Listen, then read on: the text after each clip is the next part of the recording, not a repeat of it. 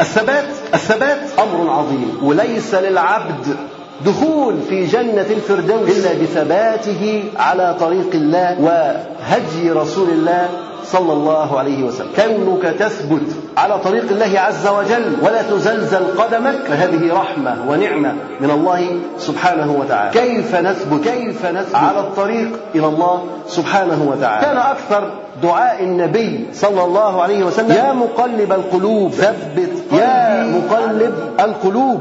ثبت قلبي على دينك. إذا كانت القلوب بيد الله عز وجل وجب علينا أن نتقرب إلى الله عز وجل وندعو ربنا أن يثبت هذه القلوب. ربنا لا تزغ قلوبنا بعد إذ هديتنا وهب لنا من لدنك رحمة. إنك أنت الوهاب. الثبات على الدين الثبات على الدين مطلب أساسي. لكل مسلم صادق يريد سلوك الصراط المستقيم بعزيمة ورشد لا يمكن لك أن تثبت على الطريق إلا أن تعرف كيف تثبت على الطريق. إذا لا يمكن لك أن تثبت على الطريق إلا أن تعرف كيف تثبت على الطريق. ربنا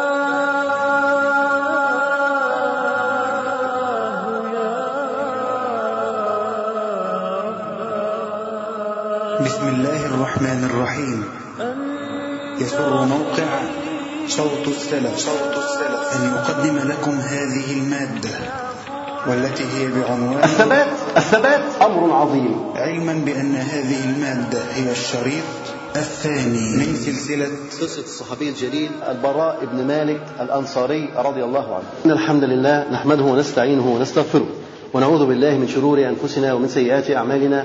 من يهده الله فلا مضل له ومن يضلل فلا هادي له وأشهد أن لا إله إلا الله وحده لا شريك له وأشهد أن محمدا عبده ورسوله صلى الله عليه وسلم. ثم أما بعد نبدأ بمشيئة الله استكمالا للصحابي الجليل البراء بن مالك رضي الله عنه. البراء بن مالك الأنصاري رضي الله عنه. وكنا قد يعني أخذنا شوطا كبيرا في سيرته وعبورا على بعض المواقف من حياته رضي الله عنه.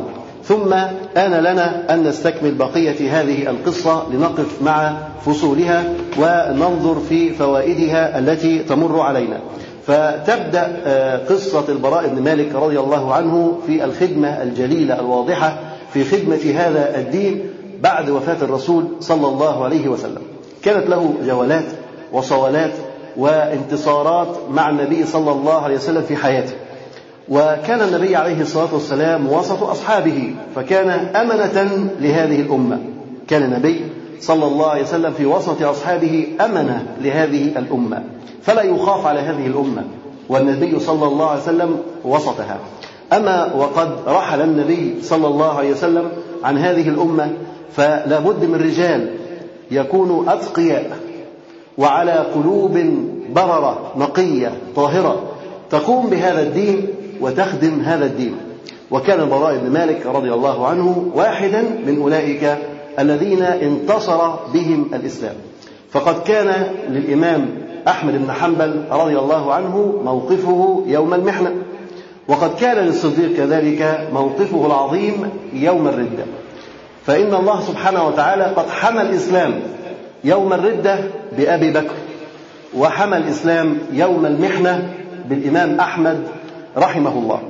هؤلاء رجال نصروا دين الله سبحانه وتعالى لأنهم تربوا على معاني الإسلام العظيمة تربوا على العطاء على البذل على خدمة هذا الدين الذي ترعرعوا في ظلاله والذي تربوا على أيدي نبيه صلى الله عليه وسلم. تبدأ هذه القصة بوفاة الرسول صلى الله عليه وسلم ثم انشقاق. بعض الصفوف صفوف المرتدين في أقاصي البلاد. بعد ما توفي النبي صلى الله عليه وسلم ارتد عدد كبير من الناس خارج الجزيرة. ارتدوا بعدوا وعادوا إلى الكفر من جديد والعياذ بالله. منهم من ادعى النبوة ومنهم من منع فقط الزكاة ومنهم من رأى أنه يكون قطب بذاته ولشأنه ولا علاقة له بدولة الإسلام. المهم أن الناس انقسموا وتفرقوا وكان لابد من وقفة صادقة حاسمة قوية تردع هذا الخلل كله. وكانت هذه الوقفة بفضل الله وبتوفيقه من الصديق رضي الله عنه. فقام الصديق رضي الله عنه وجهز الجيوش لحرب المرتدين رغم أن النبي صلى الله عليه وسلم لا يزال حديث عهد بوفاء النبي صلى لسه فارق أصحابه بعد حين قليل. ومع ذلك الأمة في حزن وأسى. والصديق رضي الله عنه يعلم خطورة الأمر ويتحمل مسؤولية هذا الدين. ولذلك ينظر ببعد هل يقف حزينا على فراق النبي صلى الله عليه وسلم ويترك الأمة تنهار ويندثر هذا الدين؟ أم يكتم هذا الحزن في قلبه ويندرج تحت صفوف المسلمين ووسط ألوية المسلمين؟ ويجهز الجيوش ويجيشها ويقوم لنصرة هذا الدين ولردع المرتدين. هذا ما فعله الصديق رضي الله عنه. جهز أحد عشر جيشا وقام بمحاربة المرتدين. أحد عشر جيشا الإنسان لما ينظر إلى دولة كهذه النبي صلى الله عليه وسلم لا يزال عن قرب راحل عنها. إذا أمة حزينة فقدت نبيها صلى الله عليه وسلم. فقدت قائدها فقدت مربيها فقدت الوحي الذي كان ينزل من السماء. أمة فقدت كثير من عوامل نجاحها وعوامل قوتها في هذه الحياة. هذه الأمة أظلمت عليها الدنيا بموت نبيها صلى الله عليه وسلم. ومع ذلك الصديق رضي الله عنه ينظر من خلال هذا الظلام إلى هذا المستقبل البعيد مستقبل هذه الأمة. كيف سيكون؟ لو أن المرتدين انتصروا وأصبحت لهم شوكة وكانت لهم دولة هل سيكون للإسلام دولة؟ نظر الصديق بهذه العين عين المصلحة للأمة الإسلامية بأسرها وأدرك أنه لا بد أن يتصدى لهؤلاء المرتدين مهما كان الثمن. فجهز الجيوش أحد عشر جيشا ووضع عليهم قادة من أفضل قادات الجيوش. ودفعها في أرجاء المعمورة في الأجزاء التي ارتدت عن الإسلام لحرب المرتدين ولردعهم ولردهم إلى حظيرة الإسلام من جديد. هذه المهمة الخطيرة العظيمة لا يقوم بها إلا رجل كالصديق رضي الله عنه. يحمل هم الإسلام يحمل هم الأمة يشعر بالمسؤولية. رجل يقول أينقص الدين وأنا حي؟ يعني لا ينقص الدين وأنا حي. يستحيل أن ينقص الدين وأنا حي. هل أنت تستطيع أن تقول هذا؟ يتحمل هذه المسؤولية. مسؤولية الدين. أينقص الدين وأنا حي؟ يعني لا يكون هذا. يحمل على عاتقه أن يحمل الدين وأن يحافظ على الدين. لا يصيبه أي نقص. طالما كان حيا يرزق في هذه الدنيا. جهز الجيوش. رضي الله عنه ودفعها إلى الأرجاء كلها.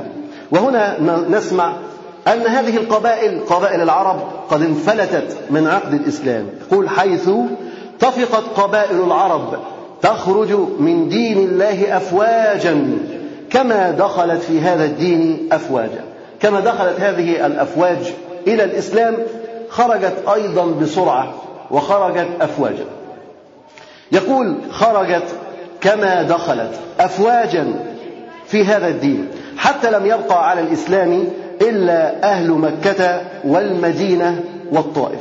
تخيل بعد ما كان الإسلام منتشر في ربوع الجزيرة ارتد الناس وانحصر الإسلام في أماكن محدودة مكة المدينة الطائف أماكن أصبحت محدودة وجماعات متفرقة هنا وهناك. ممن ثبت الله قلوبهم على الإيمان. بعض النوازع وبعض الفرق وبعض القبائل هنا وهناك صمدت ثبتت على دين الله تبارك وتعالى مع مكة والمدينة والطائف وهؤلاء أيضا المتناثرين من الذي ثبتهم؟ الله سبحانه وتعالى. وهذا أمر عظيم أن يثبتك الله سبحانه وتعالى على الطريق فهذه نعمة. اهدنا الصراط المستقيم. كونك تثبت على طريق الله عز وجل ولا تزلزل قدمك فهذه رحمة ونعمة من الله سبحانه وتعالى. وسوف نعود لدراسة هذا البحث الهداية. وأسباب, وأسباب هذه الهداية والثبات على الطريق لأننا نحتاج أن ندرك كيف نثبت على الطريق إلى الله سبحانه وتعالى. خرجت الناس فرق وجماعات ولم يبق إلا من ثبته الله وثبت قلوبهم على الإيمان. ربنا لا تزغ قلوبنا بعد إذ هديتنا. صمد الصديق رضي الله عنه لهذه الفتنة المدمرة العمياء صمود الجبال الراسيات. وجهز من المهاجرين والأنصار أحد عشر جيشا. صمد الصديق صمود الجبال الراسيات. انظر هذا هو أثر الإيمان في قلب الصديق رضي الله عنه يصمد صمود الجبال. هكذا أصحاب العقائد السليمة يصمدون أثناء الفتن. حينما تهب الفتنة على الناس من الذي يصمد؟ عندما تأتي الفتنة بنارها وحرها على الناس من الذي يثبت؟ أصحاب العقيدة أصحاب الدين أتباع النبي صلى الله عليه وسلم هم الذين يصمدون ويثبتون في وجه هذه الفتن. أما الذين تمسكوا بالدين والتزموا بالدين لمصالح شخصية ورغبات وأهواء فهؤلاء تزلزل بهم الأرض. وهؤلاء يخرجون من الدين كما دخلوا في الدين كما دخلوا أفواجا يخرجون أفواجا. الصديق صمد لهذه الفتنة. أمامه خرج أناس كثيرين من هذا الدين صمود وخروج. هذا يصمد وهذا يخرج. من الذي ثبت هذا؟ وهذا ما الذي أخرجه؟ الذي أخرجه ضعف قلبه ضعف إيمانه بعده عن ربه تبارك وتعالى. لماذا خرج؟ لماذا سقط؟ لماذا لم تستمر المسيرة به؟ لماذا سقط؟ من هذا القطار قطار الدعوة قطار العمل لدين الله تبارك وتعالى. صمد الصديق صاحب العقيدة السليمة الصافية النقية. هكذا القرآن عندما يدخل في قلوب العباد يؤثر. القرآن الذي سمعه الصديق هو هو الذي سمعه أبو جهل. ولكن ما رد الفعل في قلب هذا وقلب هذا. سمعه الصديق فانقاد لأمر الله. انقاد لأمر الله وسلم. وسمعه أبو جهل فأعرض واستكبر وأبى وكفر والعياذ بالله. والقرآن هو القرآن. النور هو النور لكن القلوب تختلف. القلوب هي التي تختلف. هذا قلب عامر بحب الرب سبحانه وتعالى. أما هذا القلب قلب أبو جهل وغيره قلوب مريضة قلوب كالصخور. قلوب بل هي أشد قسوة من الحجارة. ولذلك عندما ينزل عليها القرآن لا تتأثر به. لا يزيدها إلا بعدا ونفورا والعياذ بالله. إذا فالقلوب الصافية النقية هي التي تثبت أمام الفتن وأمام المحن. أنت إذا أردت أن تثبت أمام الفتن لابد أن تكون صاحب قلب سليم. ولا ينجو في الدنيا إلا أصحاب القلوب السليمة. ولا ينجو في الآخرة أيضا إلا أصحاب القلوب السليمة إلا من أتى الله بقلب سليم. لابد أن تأتي ربك عز وجل بقلب سليم. ليس فيه شرك ليس فيه كفر ليس فيه نفاق ليس فيه رياء ليس فيه أمراض ليس فيه تعلق بغير الله. القلب السليم هو الذي يثمد يصمد ويثبت أمام الفتن وهو الذي يصمد كذلك على الصراط يوم القيامة والذي ينجو من هول الموقف أمام الرب سبحانه وتعالى. صمد الصديق رضوان الله عليه لهذه الفتنة المدمرة العمياء فتنة الردة. صمود الجبال الراسيات وجهز من المهاجرين والأنصار أحد عشر جيشا وعقد لقادة هذه الجيوش أحد عشر لواء ودفع بهم في أرجاء جزيرة العرب ليعيدوا المرتدين إلى سبيل الهدى والحق. وليحملوا المنحرفين على الجادة بحد السيف. لابد أن يعود هؤلاء المرتدين إلى دينهم أو يقتلوا لأن هذا هو حكم المرتد أن يقتل. إن لم يتب ويرجع إلى دين ربه تبارك وتعالى. ولكن ننظر هل وجد الصديق أحد عشر قائدا يدفعهم في هذه الجيوش؟ تتخيل إن إحنا نحتاج إلى إحدى عشر قائد ليقودوا جيوش نجد كان القادة كثرة لأن النبي صلى الله عليه وسلم رب الأمة. تربية القادة تربية السادة لا تربية العبيد. النبي صلى الله عليه وسلم ربى هذا الجيل ليقود ويسود لا ليكون أذل جيل ولا أذل قوم بل رباهم ليكونوا أعزة كما أراد الله سبحانه وتعالى لهم. كنتم خير أمة أخرجت للناس. هكذا أرادنا الله عز وجل. أراد هذا الجيل أن يكون خير جيل وهذه الأمة أن تكون خير أمة. ولهذا لا تستغرب أن يحتاج الصديق أحد عشر قائدا فيجد. وعنده البدائل موجودة عنده بدل هؤلاء العشرة وبدل الإحدى عشر تجد آخرين وآخرين. لكننا اليوم إذا أردنا قائدا واحد ليقود نعجز. لا نجد. لماذا لا نجد ببساطة؟ لأننا لا نربي القادة. لأننا لا نعد قادة في هذه الأمة ليقودوا الأمة. ما هي مأساة الأمة الآن؟ ما هي مأساة الشعوب الإسلامية بأسرها الآن؟ ليست قلة الأموال ولا قلة الزاد ولا قلة لا لا ليست هذه الأشياء. بلاد المسلمين تغرق في الأموال تغرق في الأموال. عندما تسمع عن البذخ والطرف الذي يعيش فيه المسلمين هنا وهناك لا تنظر إلى بلادنا. ولو نظرت أيضا إلى بلادنا لا تجد الطرف. سوف تجد الطرف أيضا لأن المجتمع اليوم انقسم إلى شطرين لا ثالث له شطر أعلى ما يكون وشطر أدنى ما يكون. أما الطبقة الوسطى هذه اندثرت اضمحلت غير موجودة. ولذلك لا تستغرب أن تسمع في مجتمعنا عن أصحاب المليارات. لا تستغرب هذا أصبح يعني منتشر وكثير. لكننا نغض الطرف هنا وننظر إلى بلاد المسلمين بالخارج. تجد الأموال الكثيرة التي لا يعرفون ما يفعلون بها. إذا العبرة ليست بكثرة الأموال ولا قلتها. ما الفقر أخشى عليكم؟ النبي صلى الله عليه وسلم يقول ما الفقر أخشى عليكم؟ النبي صلى الله عليه وسلم مش خايف من الفقر. بالعكس النبي عليه الصلاة والسلام خايف من الغنى. ولكن أخشى عليكم أن تفتح عليكم الدنيا. فتنافسوها كما تنافسوها فتهلككم كما أهلكتهم الخوف من هنا كثرة الأموال. هي التي تضل هي التي تصرف الإنسان عن دينه.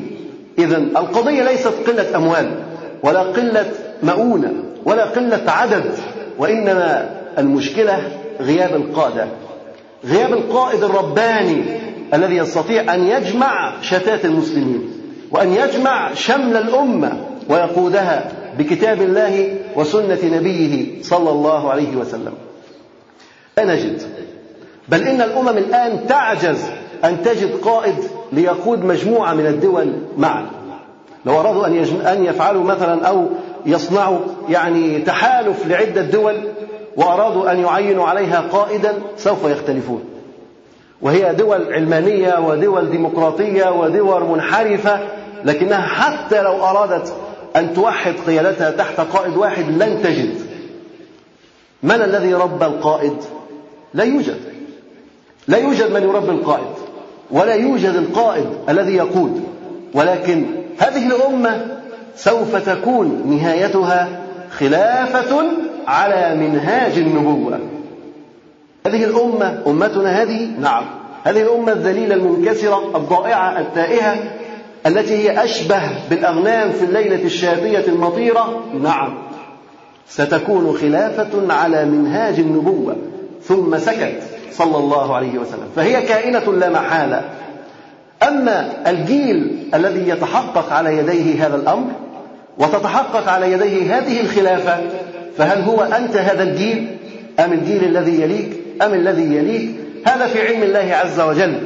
لكن أنت كمسلم لابد أن يملأ الفخر وتملأ العزة قلبك أنك ستسود هذا العالم لا محالة وأن الدين سوف يعلو فوق رقاب الجميع وأن الإسلام سوف يظهر في بقاع الأرض وأن الله عز وجل لن يترك بيت مدر ولا حجر إلا بيت مدر ولا وبر.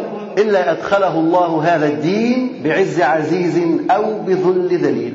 أي بيت على وجه الأرض سوف يدخل الإسلام. هذه إخبارية يخبرنا بها النبي صلى الله عليه وسلم. لا يترك لا يترك لا يترك فيش بيت سوف يخلو من قائم لله بطاعة بعبادة يسجد ويركع ويعبد ربه تبارك وتعالى. تقول كيف هذه دول كافرة وهذه دول الإسلام يدخل في الدول الكافرة ويدخل في غيرها بك وبغيرك. حينما تتتبع انتشار الإسلام في دول أفريقيا جنوب أفريقيا وأوروبا وشمال أوروبا والأقطاب القطرية القطبية وما القطبية تتخيل تقول كيف وصل إله الإسلام وصل وكنا قد تكلمنا سابقا ونحن نتكلم على فتح أو, أو وصول المسلمين إلى أمريكا. هل وصل المسلمين الأوائل إلى أمريكا؟ وقلنا في معبر الكلام إن عندما ذهبوا إلى أمريكا ليفتحوها يعني الغرب عندما ذهبوا ليفتحوها دمروا فيها هناك أشياء كانت كالمحاريب. كالمحاريب. وجدوا أبنية معمولة فيها محاريب يعني فيها ناس كانت بتصلي. كيف وصل الإسلام إلى هذه الأماكن؟ كيف وصل الإسلام إلى هذه الأماكن؟ لم يصل بطريقة منظمة. يعني ليس هناك جيش وصل إلى القطب الشمالي ولكن هناك تجار وصلوا إلى القطب الشمالي وتعاملوا مع أهل هذه البلاد بلغاريا وجيرانها وعبروا من شمالها إلى شمال أمريكا ودخلوا وصلوا وعبدوا قبل ما يصل إليها أميرجون أو غيره من الذين يدعون أنهم وصلوا إلى هذه البقعة قبل المسلمين. وصل الإسلام إلى هذه الأماكن منذ قديم الزمان. وما زال الإسلام الآن يصل إلى قلوب العباد في كل مكان. في كل مكان. أنت الآن ربما تدعو رجل إلى الإسلام وأنت لا تراه تجلس مثلا على شبكة من شبكات النت وتخاطب أو تحاول أو تدعو رجل في أقاصي البلاد. تجد أنه يسلم ويدخل في الدين. أنت لا تراه وهو لا يراك. ويدخل في دين الله. كم من رجل يدخلون في الإسلام وأنتم لا ترونهم ولا تعرفونهم؟ كثير جدا. من الذي هداهم إلى هذا الدين؟ الله سبحانه وتعالى. سوف يكون هذا الأمر محقق لا محالة. كل بيت على وجه الأرض يدخله الإسلام. يدخله الإسلام. إما أن يلتزم فيكون سبب لعزته وفخره وفخاره أو يترك الالتزام ولا يسلم ويكون سبب لخساره والعياذ بالله. إذا الإسلام سوف يدخل ويتوغل ويصل إلى هذه البلاد كلها. ولكن من نحن حينما ينتشر الإسلام؟ أين نحن حينما ينتشر الإسلام؟ هل نحن من جند الله؟ هل نحن من أتباع النبي صلى الله عليه وسلم الذين يحملون هم الإسلام ويتحركون بدين الله عز وجل هنا وهناك؟ من أنت هل أنت ممن يحمل هم الإسلام كالصديق رضي الله عنه وتقول أينقص الدين وأنا حي؟ هل أنت رجل ممن يتحملون هذه المسؤولية تنام وتستيقظ وتفكر كيف تخدم هذا الدين؟ كلنا أو كثير منا ينام ويصحى ولا يفكر في هذا الدين. كل ما يفكر فيه هو تأخر عن العمل أم لا؟ هل سيصل إلى العمل مبكرا أم لا؟ هل سيأخذ الراتب اليوم أم لا؟ هل سيستطيع أن ينتج إنتاجا كثيرا أم لا؟ هل سينجح في امتحانه أم لا؟ لكن من منا يستيقظ وهم الإسلام في رأسه؟ من؟ من ينام وهو يفكر كيف يخدم هذا الدين في الغد؟ من؟ قليل منا من يفعل هذا ولكن تخيل لو أن المسلمين يهتمون بأمر نشر دينهم وهو سينتشر بنا أو بغيرنا هو سينتشر لا محالة لأن هذا الدين دين الله عز وجل. حاول الكفار صفوف متتالية أن يطفئوا نور الله ويأبى الله إلا أن يتم نوره. حاولوا لكنهم يطفئون الشمس. هل أحد يستطيع؟ لا أحد يستطيع. إذا الدين دين الله عز وجل. أنت تكون فخورا وأنت وسط هذا الصف. وأنت وسط هذا الطابور الذي يعمل لدين الله عز وجل الذي يخدم هذا الدين. فالصديق رضي الله عنه كان واحدا من هؤلاء. جهز أحد عشر جيشا وكنا نتوقف هنا ونستغرب. كيف وجد أحد عشر قائدا؟ كيف وجد هؤلاء القادة؟ وذكرنا أنها التربية. التربية التي ربى النبي صلى الله عليه وسلم أصحابه عليها. رب الرجال ليقودوا وكما ذكرنا أن الله عز وجل غير هؤلاء الرجال بعد ما كانوا يرعون البقر أصبحوا رعاة الأمم وهداة الظلم. بعد ما كان هؤلاء الصحابة يرعون الغنم والإبل في الصحراء لا يعرفون شيئا غير هذا جعلهم الله عز وجل هداة للأمم. يهدون الناس في الظلمات يأخذون بأيدي الناس من الظلمات إلى النور غيرهم الله. سبحانه وتعالى. غير قلوبهم جعلها قلوب نافعة. فأصبحت تخدم هذه الأمة وتكاثرت الأمة ونضجت ونمت وانتشرت حتى صارت هكذا أمة عريضة. ولكن بعد مرور الزمان والأيام يحل الضعف على هذه الأمة كما نرى هكذا. ولكن هل من وسيلة للعودة من جديد؟ نقول قطعا لابد من وجود وسائل كثيرة فإذا عدنا إلى ما كان عليه النبي صلى الله عليه وسلم عاد لنا المجد والعزة والنصر والفخر عاد لنا كل شيء. المهم أن نلتزم هدي النبي صلى الله عليه وسلم وأن نلزم غرزه وأن نفعل مثله صلى الله عليه وسلم. أولئك الذين هدى الله فبهداه مقتدي. اقتدي بالأنبياء اقتدي بالصالحين اقتدي بأصحاب الرسول صلى الله عليه وسلم. حينها تفوز. حينها تفوز. فكل خير في اتباع من سلف وكل شر في ابتداع من خلف. فالذي يتبع آثر الرسول صلى الله عليه وسلم قطعا سيصل إلى الجنة لأنها الطريق الوحيد المؤدية إلى رضوان الله عز وجل وإلى جناته وإلى مرضاته. جهز أحد عشر جيشا ودفع لهم أحد عشر لواء وتركهم يندفعون ليردوا هؤلاء إلى حظيرة الإسلام من جديد. وكان أقوى المرتدين بأسا وأكثرهم عددا أبو حنيفة أصحاب مسيلمة الكذاب. كان من أقوى الفرق التي ارتدت فرقة أبو حنيفة اللي هو مسيلمة الكذاب. وهذا بدل دينه. وأدرك الصديق قول النبي صلى الله عليه وسلم من بدل دينه فاقتلوه. ولذا خرج ليقاتل هذا المرتد خرج لقتاله وكان ذو بأس شديد. أبو حنيفة هذا كان يعني آه، بنو حنيفة هؤلاء كانوا أقوياء. واجتمع له أربعون ألفا. تخيل لما أربعين ألف يجتمعون لهذا الرجل. لم يكونوا مؤمنين به. وهذه المسألة العجيبة. دول ما كانوش مؤمنين به أمال إيه الموضوع؟ دول كانوا بس بينصروه. بيؤازروه. بيؤيدوه. لأنهم أقرباء وأصدقاء. وعوائل وقبائل وعشائر بعدوا عن دين الله عز وجل بسبب العصبية والقبلية. وقالوا قولتهم الشهيرة قالوا أشهد أن مسيلمة كذاب. كان أحدهم يقول أشهد أن مسيلمة كذاب ومحمدا صادق. كان يشهد أن مسيلمة كذاب وأن محمدا صلى الله عليه وسلم صادق. انظر إلى العجب لكن كذاب ربيعة اللي هو مسيلمة أحب إلينا من صادق مضر. كذاب ربيعة يعني مسيلمة عندهم أحب إليهم من صادق مضر يعني من النبي صلى الله عليه وسلم العصبية والقبلية حملتهم على ترك دين الله تبارك وتعالى. وهذه قضية أخرى يجب أن نقف عندها أيضا. هؤلاء لم يؤمنوا. لأنهم لم يحبوا النبي صلى الله عليه وسلم. آثروا حب ذويهم وأقاربهم على حب الرسول صلى الله عليه وسلم. وتذكرون النبي صلى الله عليه وسلم عندما أتاه عمر وقال له يا رسول الله إني أحبك ولكن ليس أكثر من أهلي وولدي. قال والله لا تؤمن حتى أكون أحب إليك من أهلك ومالك وولدك والناس أجمعين. فقال الآن يا رسول الله. يعني خلاص؟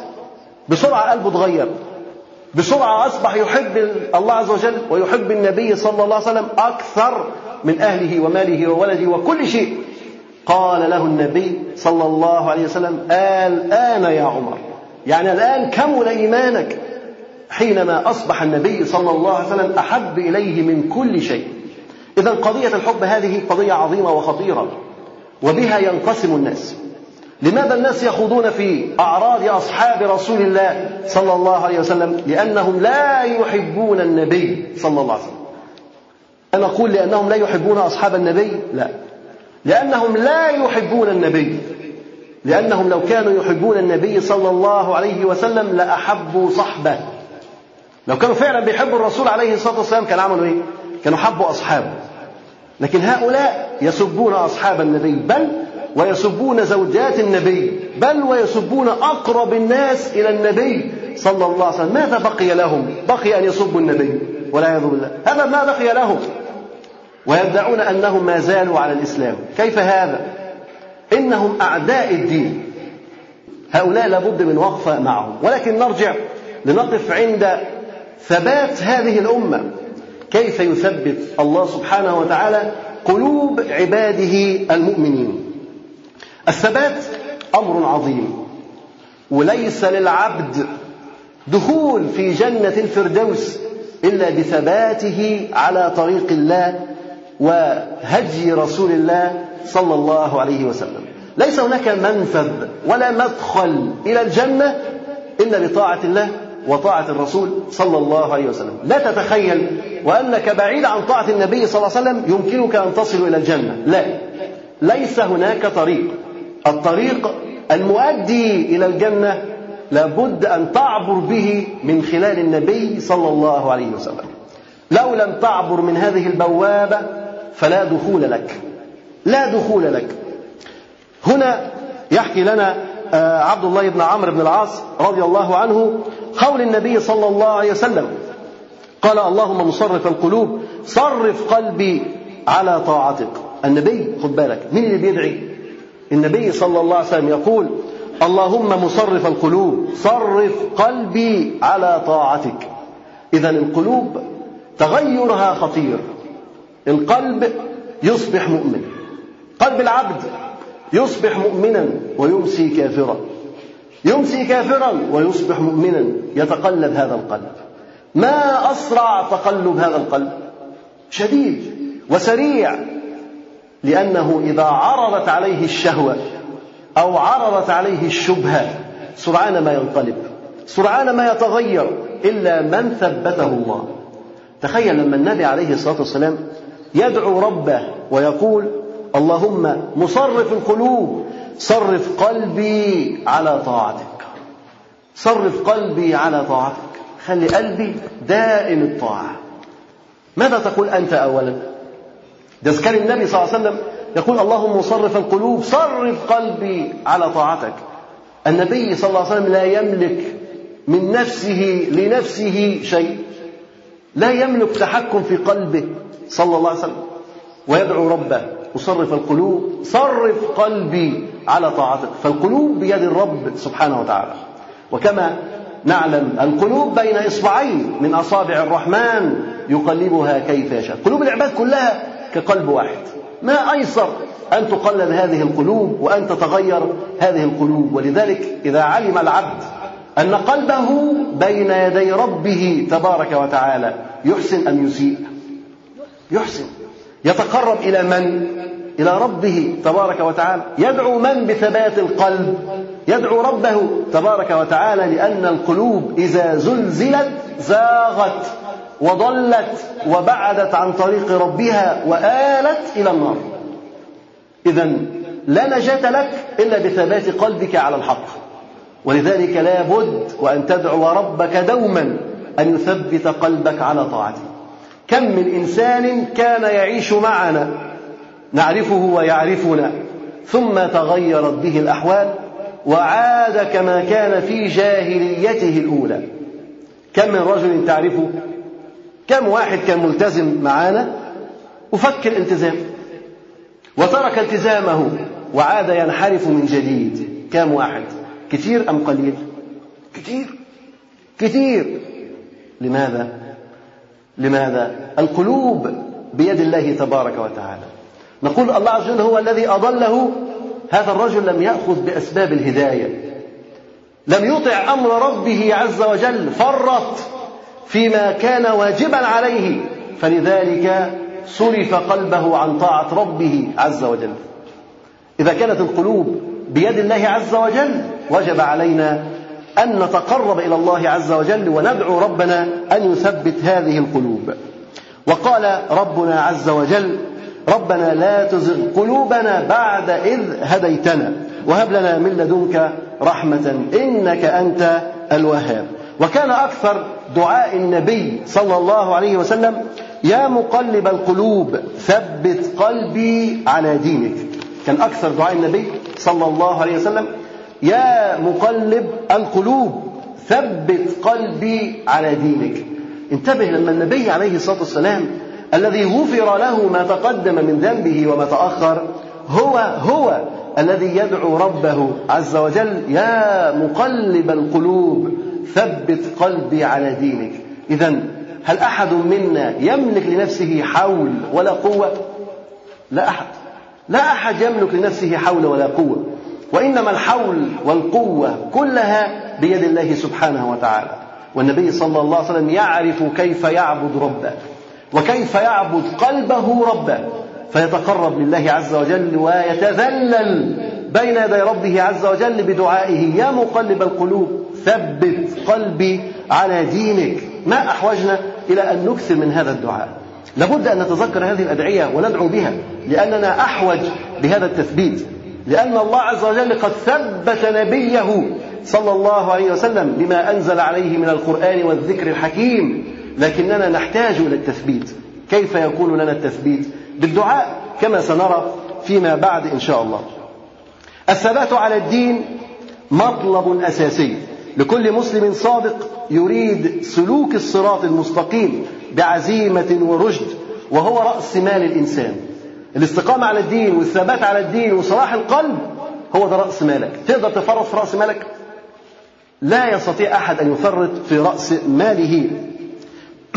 قال ربنا عز وجل يا بني إن الله اصطفى لكم الدين فلا تموتن إلا وأنتم مسلمون. إذا الله سبحانه وتعالى هو الذي اصطفى لهذه الأمة هذا الدين. وصية الأنبياء بعضهم لأبنائهم.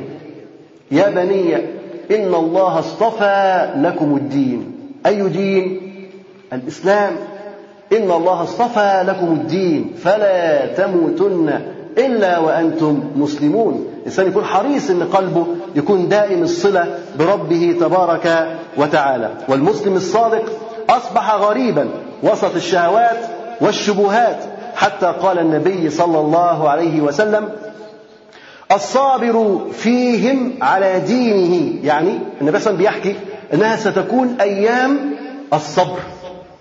ستكون على الأمة أيام الصبر. الصابر فيهم يعني في هذه الأيام على دينه كالقابض على الجمر.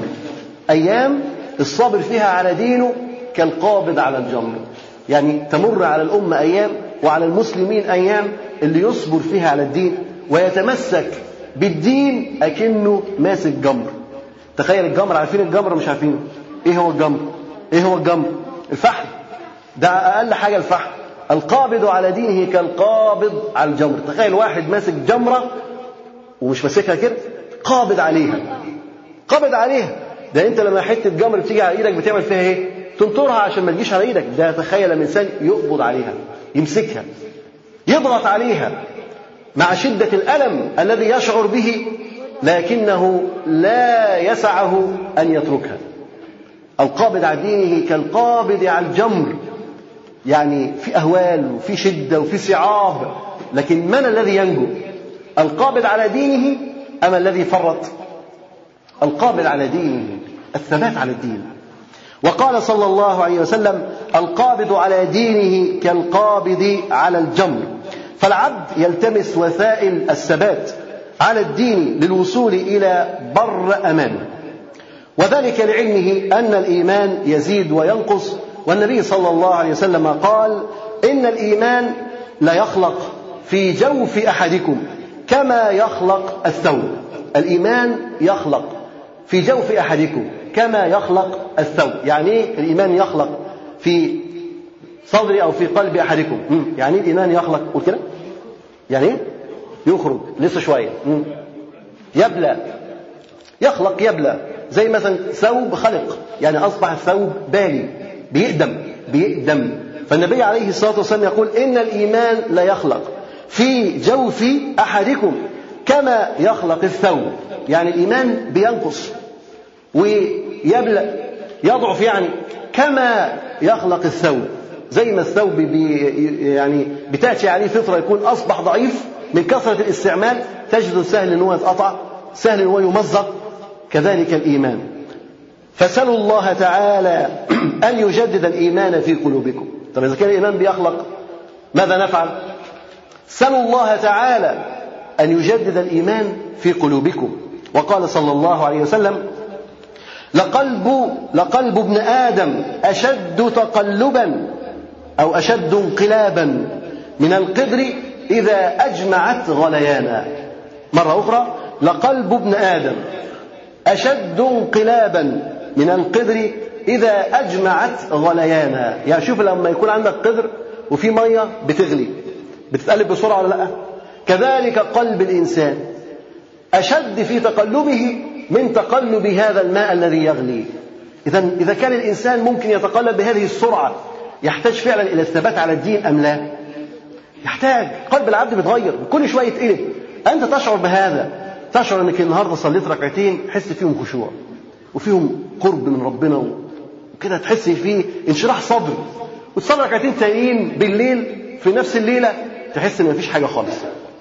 تحس إن أنت إمبارح كنت ملتزم ومستقيم وحاسس إن أنت فعلا إيمانك بيزيد والنهاردة حاسس إن أنت تحت خالص. إيه اللي بيحصل بالظبط؟ إيه اللي بيحصل؟ مرة فوق ومرة تحت. ما الذي يحدث؟ القلب يتقلب. القلب يتقلب. تعرض عليه الفتن. كما أخبرنا النبي صلى الله عليه وسلم. تعرض الفتن كعرض الحصير عودا عود فأيما قلب أشربها نكتت فيه نكتة سوداء وأيما قلب أنكرها نكتت فيه نقطة بيضاء. حتى تصير القلوب إلى قلبين قلب أسود مرباد كالكوز مجخية لا يعرف معروفا ولا ينكر منكرا إلا ما أشرب من هواء. وقلب أبيض مثل الصفا. لا تضره فتنة ما دامت السماوات والأرض. قلوب العباد تتقلب ولكنها تتعرض للفتن. فالقلب الضعيف يشرب الفتنة. عشان كده بص يتقلب انت لسه مصلي كويس لكن ممكن تكون دخلت على النت شفت منظر مخل اتقلبت موازين إيمانك. اتغيرت الأحوال. تيجي تقول أصلي ركعتين تانيين ده أنا خلاص تبت. تلاقي الركعتين مش جايين. تلاقي لذة العبادة مش قادرة تحصل. قاعد كنت بتقرأ قرآن وبتبكي تيجي مرة تانية تقرأ وعايز تبكي مش لاقي. تدور على الدموع مش لاقي. في إيه اللي بيحصل؟ القلب يتقلب. القلب يتقلب يزيد إيمانه ويقل إيمانه. ولذلك تجد كثير من الإخوة تشكي. يقول أنا أول ما دخلت الالتزام كنت شعلة نشاط. بصلي أحس إن الصلاة لها طعم. أحس إن أنا كنت في ظلمات وبقيت في النور. أقرأ قرآن أحس إن أنا كنت جاهل. والآن عرفت ربي. أصلي أحس بالخشوع. أبر والدي أحس بلذة الطاعة والعبادة. أفعل كذا أشعر بكذا. أفعل كذا أشعر بكذا. والآن أفعل ولا أشعر. بيصلي لكن ما بيحسش بحاجة. بيقرأ قرآن لكن ما بيحسش بحاجة. بيتصدق ما بيحسش بحاجة. بيصوم ما بيحسش لحاجة. واحد تغلبه الشهوة تقول له صوم. يقول لك صمت ومش نافع. لماذا؟ لماذا؟ الأحوال أحوال قلوب. القضية قضية قلوب. القلب العامر بالإيمان يتأثر. القلب الحي يتأثر. أما القلوب المريضة والقلوب الميتة فلا تتأثر. ولذلك القلب يتغير ويتقلب كل يوم في تغير في تقلب. طب إذا كان الحال كذلك إحنا نسأل ربنا إيه؟ إن ربنا يثبت قلوبنا على إيه؟ على طاعته على عبادته. إن ربنا يثبتنا على الاستقامة نفضل مستقيمين على طول علشان ما نبقاش بره الجامع. خد بالك في ناس كتير كانوا جوه الجامع وبعدين قلوبهم اتغيرت وبقوا بره الجامع. وتيجي تقول له انت بره ليه؟ يقول لك اصل الاخوة في الجامع وحشين، وحشين يعني إيه؟ يقول لك اصل جيت مرة اصلي في الصف الأول قالوا لي لا خليك في الصف الثاني. طب ماشي في الثاني بس ما قالكش اطلع بره. ما حدش قال لك اطلع بره الجامع، ما حدش قال لك ما تصليش، ما حدش قال لك ما تعملش، لا. هو جاي يصلي عشان ربنا. لكن مش كل الناس جاية تصلي عشان ربنا. هو داخل يصلي واحد منعه من الصلاة أو واحد عمل مع أي حاجة خلاص. ممكن واحد يدخل يصلي حذاءه يتسرق يقول لك أنا مش داخل الجامع ده تاني. ده هو كان متلكك بقى. ده بيتسلق إيه المشكلة لما حذاءه يتسرق هي الحرامية بتسرق كل حاجة حتى بيت ربنا بيسرقوا الحرامية. مفيش مشكلة. لماذا أتيت إلى المسجد؟ ومش دي المشكلة برضه من الذي أتى بك إلى المسجد؟ وأهم من كده هل ستصمد وتثبت وتستمر في المسجد؟ هي دي المشكلة إحنا بنتكلم عنها. إن ناس كتير بتدخل الجامع لكن ناس كتير برضه بتطلع من الجامع. الجامع ده مبني من زمان. ناس كتير دخلت فيه وطلعت منه. هم فين؟ أين ذهبوا؟ وما هي أحوالهم الآن؟ المشكلة إن إحنا ممكن نبقى زيهم. ربنا يعافينا وإياكم. إذا لا يمكن لك أن تثبت على الطريق إلا أن تعرف كيف تثبت على الطريق. كيف؟ أن تلجأ إلى ربك عز وجل وتكون دائم الدعاء والطلب من الله سبحانه وتعالى إن ربنا يثبتك. دايما تحس إن أنت فقير وضعيف وإنك أنت ممكن تسقط في أي لحظة. ودي حقيقة مش تواضع. دي حقيقة إن العبد ممكن يسقط في أي لحظة. يعني ممكن إنسان يخرج في الشارع ينظر إلى منظر مخل يسقط. ممكن إنسان تعرض عليه فتنة لا يصبر عليها يسقط. السقوط سهل. حفت النار بالشهوات. فالشهوات سهل إنك أنت تجدها. متيسرة ومتوفرة. لكن من الذي يمنع نفسه من هذه الشهوات؟ امرأة العزيز قالت ليوسف هيت لك بعدما غلقت الأبواب. في أكثر من كده دعوة للفتنة. في أكثر من ذلك هو في بيتها وفي مأمن وتغلق الأبواب وهي التي تعد كل شيء وتؤمن كل شيء وتقول له هيت لك هي التي تدعوه لارتقاب الفاحشة. ومع ذلك يعصمه الرب سبحانه وتعالى قال معاذ الله. يلجأ إلى ربه ويحتمي بربه عز وجل. هذا هو قلب المؤمن. يعرف أنه حين الفتنة يلجأ إلى ربه سبحانه وتعالى. انت وقت الفتنة هتروح فين؟ ممكن واحد يتجه إلى الأمم المتحدة واحد يتجه إلى مش عارف جنوب شرق آسيا واحد يتجه إلى لا لا لا, لا. سيبك من ده. وقت الفتنة التوجه إلى الرب سبحانه وتعالى. ينزل بينا الهلاك والبلاء والناس مش قادرة تحس إنه بلاء. يحصل الزلزال يقول لك عوامل جوية وعوامل تعرية ودي حاجات بيئية. يا اخوانا طب ليه ما يكونش غضب من ربنا؟ طب بلاش غضب. ليه ما يكونش نذير؟ لماذا لا نعود مرة ثانية إلى ربنا عز وجل؟ لا يقول لك لا إحنا نذهب إلى اليابان ونأتي بمقاييس تخبرنا عن الزلزال قبل ما يحدث. طب وبعدين جبنا البتاع وحطيناه وقال لنا في زلزال. راح نعمل إيه؟ قال لنا في زلزال خلاص. راح نعمل إيه؟ هنقدر نجري في ثواني؟ بالعكس ده إحنا هنموت بالسكتة القلبية قبل ما العمارة تقع علينا. تخيل واحد بيقول لك خلاص أنت هتموت كمان ثانية. أنت هتتخض هتموت قبل الثانية ما تيجي. إذا ما قيمة إن هذا يكشف لنا زلزال وده ما يكشف الزلزال؟ اللجوء إلى الله سبحانه وتعالى هو الأهم. اللجوء إلى الله هو العاصم من الفتن. لكن الانسان يلجأ إلى الماديات ويلجأ إلى البشر. لا. لا عاصم اليوم من أمر الله إلا من رحم. لا عاصم من الفتنة إلا الله سبحانه وتعالى. هذه هي القلوب السوية السليمة. تعرف أنها تتجه إلى ربها تبارك وتعالى. تعرف أنه لا طريق لنجاتها إلا بالله سبحانه وتعالى. قال لقلب ابن آدم أشد انقلابا من القدر إذا أجمعت غليانا إن رياح الشهوات والشبهات إذا هبت تحتاج إلى ثبات. تحتاج إلى وسائل عملاقة تكافئ ضخامة هذه الفتنة. عندما تهب على الإنسان رياح الشهوات رياح الشبهات تحتاج إلى ثبات. هذا الثبات يحتاج إلى وسائل قوية شديدة وسائل عملاقة تكافئ حجم هذه الفتنة التي تأتي على القلوب وتزل وتزلزلها. نحتاج إلى وسائل قوية.